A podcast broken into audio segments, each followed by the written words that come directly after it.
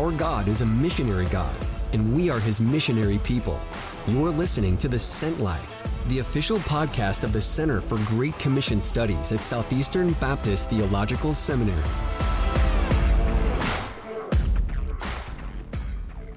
So how many friends do you have? Do you have at least one friend? If so, maybe you have the perfect platform for making a difference for God's kingdom for this year. This podcast, we want to talk about maximizing one friend. Who's your one, and what difference can that make in somebody's life this year?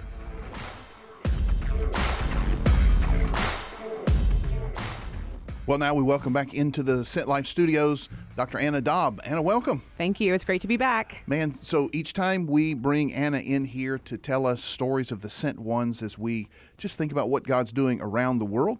And as we've said before, Anna works with our Global Theological Initiative, which is our arm of Southeastern Seminary that trains and equips national pastors and leaders around the world. And so today Anna's going to bring us a story, contemporary story, of what people around the world are doing for the sake of God's mission. Anna, what's going on? Thanks.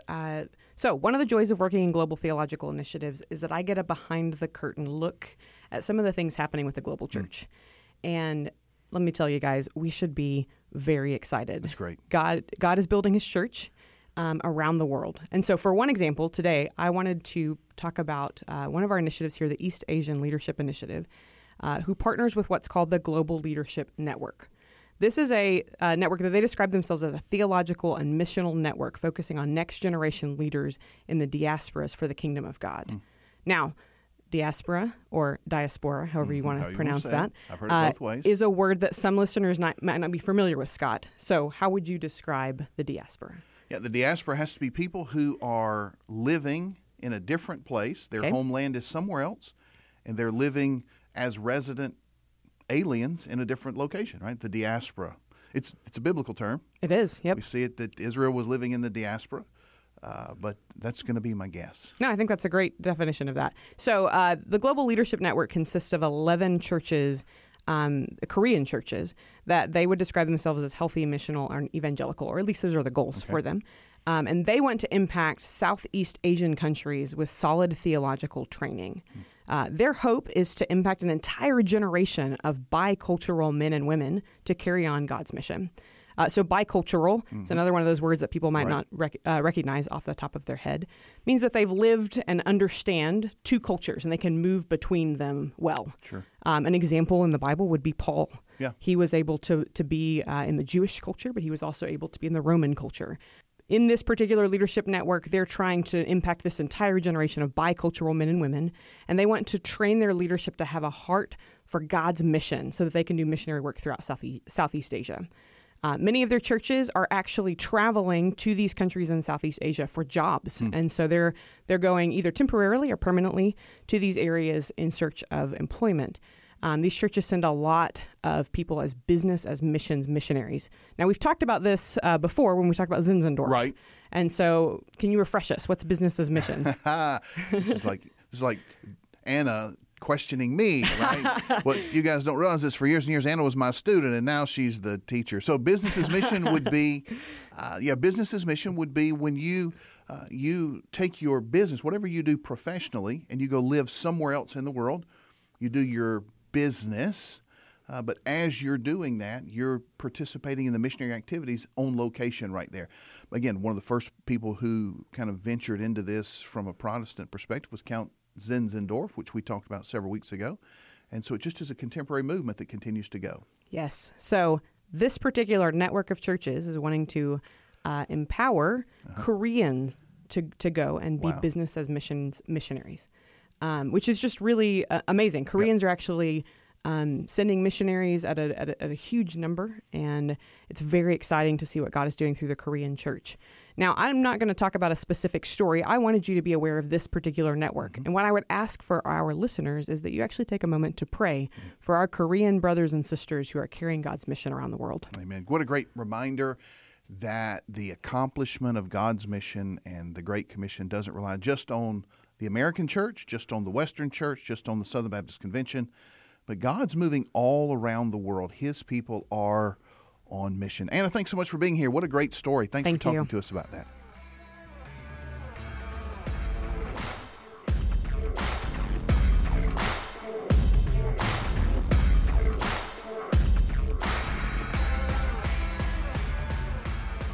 Hey, welcome to The Sent Life, Keelan. Welcome back in the Sent Life studio. And Nathan, we're glad our podcast engineer's here, making us at least sound like we don't hiccup and cough all the time. You know, folks, what you really don't appreciate is how much Nathan does behind the scenes that makes things sound a whole lot smoother. If you think that we make mistakes along the way that make it on the air, you ought to hear what doesn't make it on the air, right, Keelan? Man, isn't that right? I'm so glad Nathan's here to cut out all the goofy. That's right. I'm really convinced of this. At some point, Nathan is going to bring out the blooper series. He's not going to tell us that he did it. Oh, man. And we're going to start getting updates on Instagram or Facebook or Twitter. Hey, I heard that dumb thing that you said. That's exactly what we need to go viral, is the outtakes from the Sent Life. Yeah, there's plenty of them there. So, Keelan, welcome here. So, last time we were together, we talked about New Year's resolutions and making a difference there. And we kind of did a little teaser that we were moving into a real practical tool or practical conversation about making the most for evangelism. It's really one of the most brilliant things I think that we've done as Southern Baptists in the most recent years. Yeah, I would agree with that. I was real encouraged when I saw this kind of come out of the different channels as an emphasis for us as a denomination. I think it's a very practical way to put feet to a thing that we talk about all the time. Right. The importance of the gospel, the exclusivity of the gospel. It's our call for every member of every church to be in the process of making new disciples and evangelizing. That we say that a lot, but what does it look like for us to put feet to it? And I think this campaign, so to speak, it really gives us a way to do it in some simple, practical steps. Yeah, no kidding. So for those of you who don't know what we're talking about, several years ago, one of the initiatives from our North American Mission Board and the president of our Southern Baptist Convention at that time, Dr. J.D. Greer, was this emphasis called Who's Your One?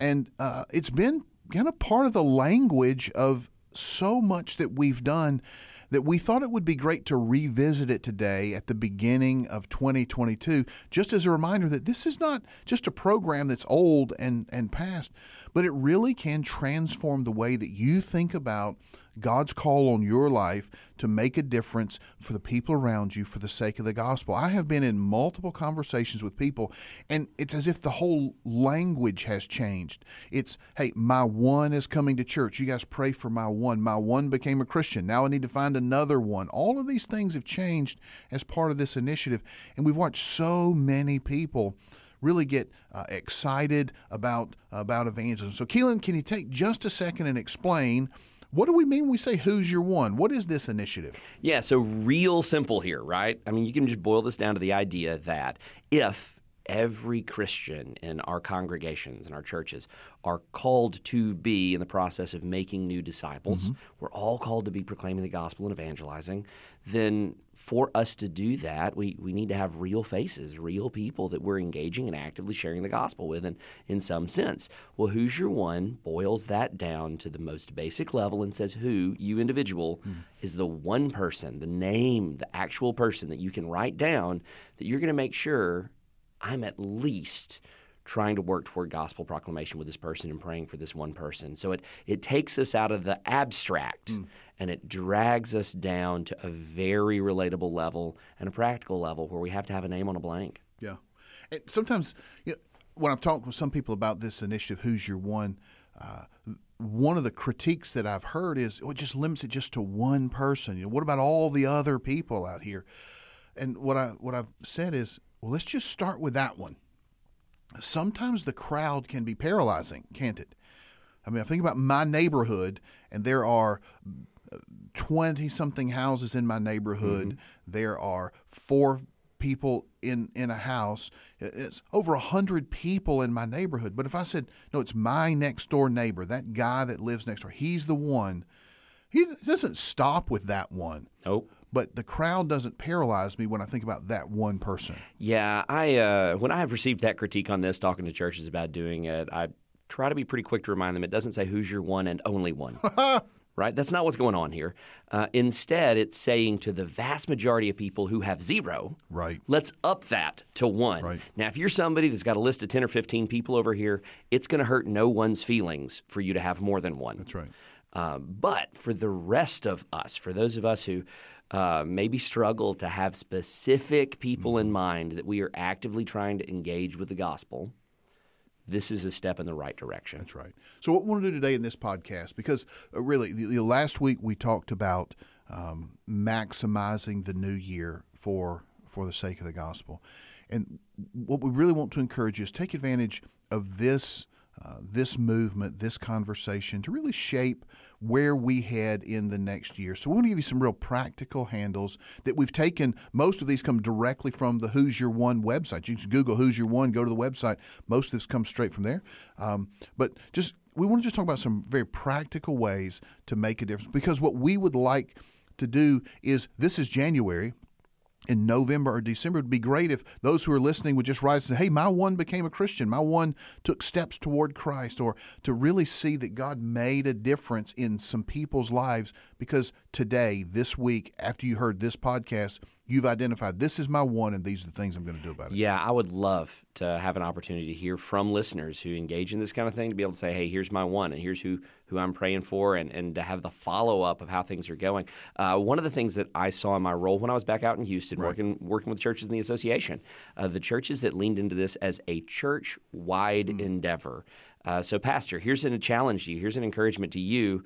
Get your whole church involved in this kind of activity as well, and have them sharing with one another, have them relating to one another about who their ones are. I've seen churches that have a big jar full of ping pong balls or something to that effect out in the lobby, where everybody who has a one, they put their one down in there. And then as people do start coming to Christ, we get to move from one jar to the other or something to that effect, a way to kind of make it tangible. There's a lot of ways to really celebrate with one another and hold one another accountable to this process of evangelism with a tool like this. Yeah, that's right. So step number one would be, who's your one? Yeah.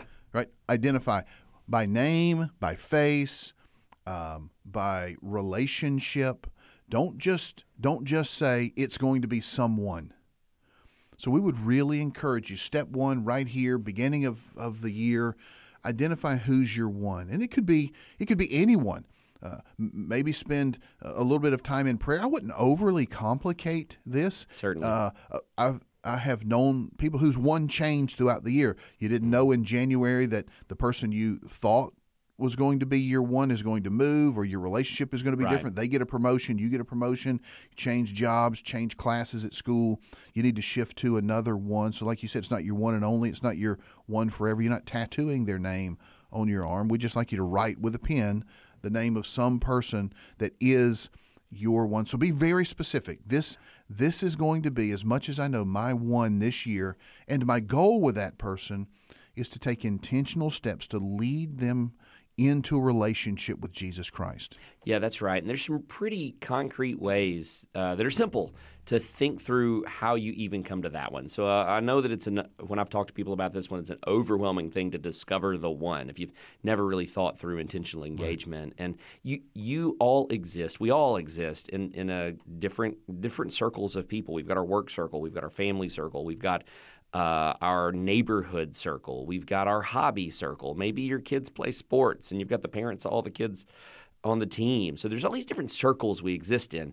You can take 5 minutes at your kitchen table and sit down and list out your circles and think of 4 or 5 names in each of those circles, and you now have a list to start with, and then begin praying through that list and say, which one of these people, which one's the one that the Lord would have me in this season most directly intentional about trying to share the gospel with them. Yeah, that's perfect. Yeah.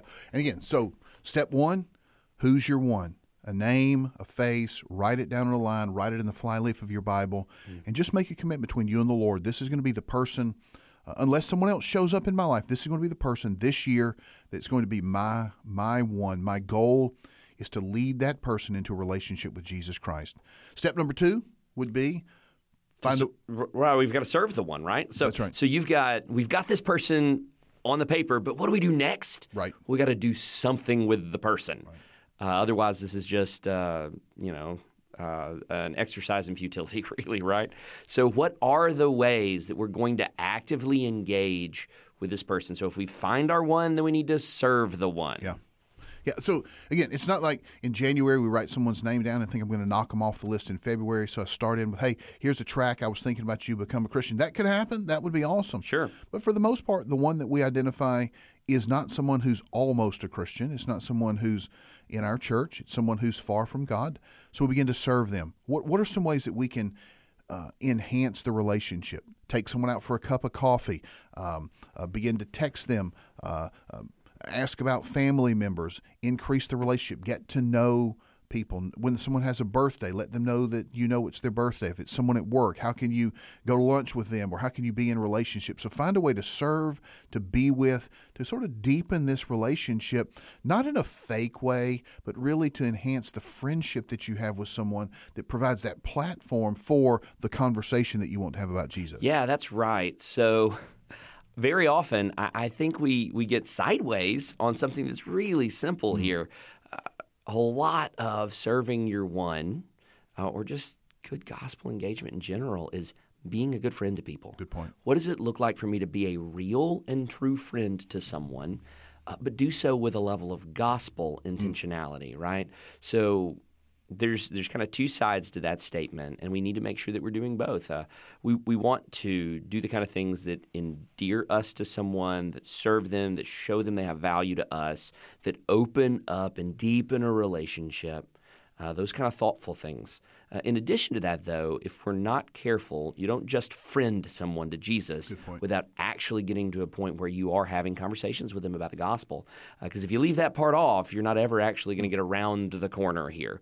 And I would encourage people, here's a warning about relationship evangelism. The longer you wait to out the fact that you are a Christian in developing relationships with people, the harder it gets and the more it sounds like a bait and switch.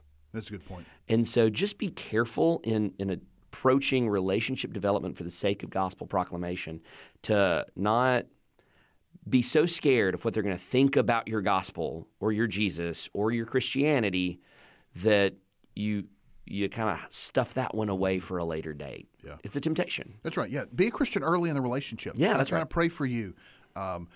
This is where I go to church. We did this at my church. No, that doesn't mean you're weird. They're religious people all around us. That's right. Just to your point, out the fact that you're a Christian in the relationship, that makes it more natural later on when we move to what would be the third or fourth step of Who's Your One, and that is have a conversation about Jesus. Maybe it would take multiple conversations. We don't need to think that the first conversation we have with someone is going to automatically end with the person praying to receive Christ. We think about moving them a step closer. Remember, Who's Your One is that they have a relationship with Jesus, and it may take several steps before they become a Christian. Yeah, I had a church planter in Germany, in fact, that I'd engaged with in some conversations about how they do mission strategy over there.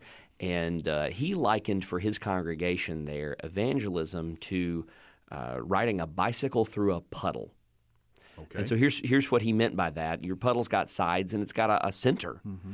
And the gospel is a message, and in the message there's stuff that's irreducible to the gospel. This is the very core of this gospel message.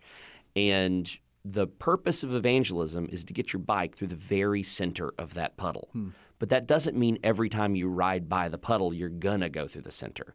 And so sometimes we may hit an issue that's tangential to it, or sometimes we may hit an aspect of the gospel as the conversation's taking place. Our goal is always to get through the center, right? But it may not happen on the very first time.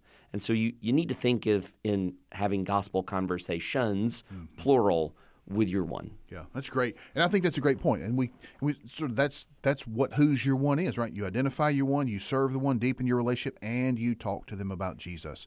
Hey, so we would really like to join you in this whole process with Who's Your One. If you have identified a one, or if there are steps that you're taking, don't hesitate to let us know. As part of the Sent Life movement, the Sent Life family, our listenership, we want to just join you in agreeing with God that these people that you've identified would come to faith in Christ. If you want to, send us their name, or just say, hey, this is who I am. I have a one. Would you pray for me about this?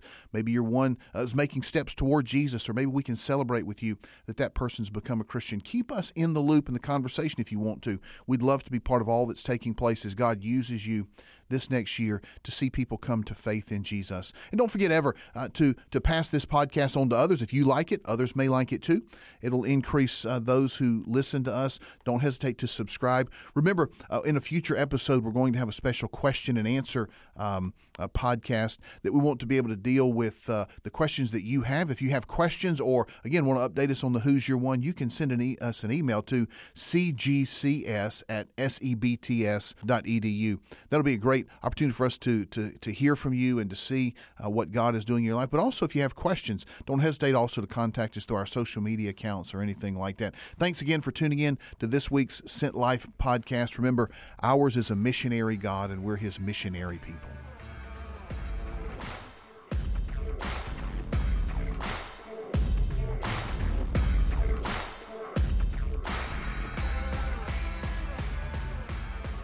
Southeastern Baptist Theological Seminary exists to serve the church and fulfill the Great Commission. Located in Wake Forest, North Carolina, we offer over 40 degrees ranging from a Bachelor of Arts to a Doctor of Philosophy. The Master of Divinity is Southeastern's flagship degree for anyone seeking to be thoroughly equipped to serve their local church through a variety of ways. Since 1950, Southeastern has grown its student body to more than 5,000 students who seek to minister in the U.S. and around the world. We believe that theological education is more than just building knowledge. It's about becoming who God has called you to be. No matter how God is calling you to serve, Southeastern will come alongside you and help you to grow in your faith and go to reach the lost. If you're interested in learning more, check out sebts.edu to find out how God might be calling you to go next. Use the code The Sent Life, all caps, no spaces, and Southeastern will waive your application fee.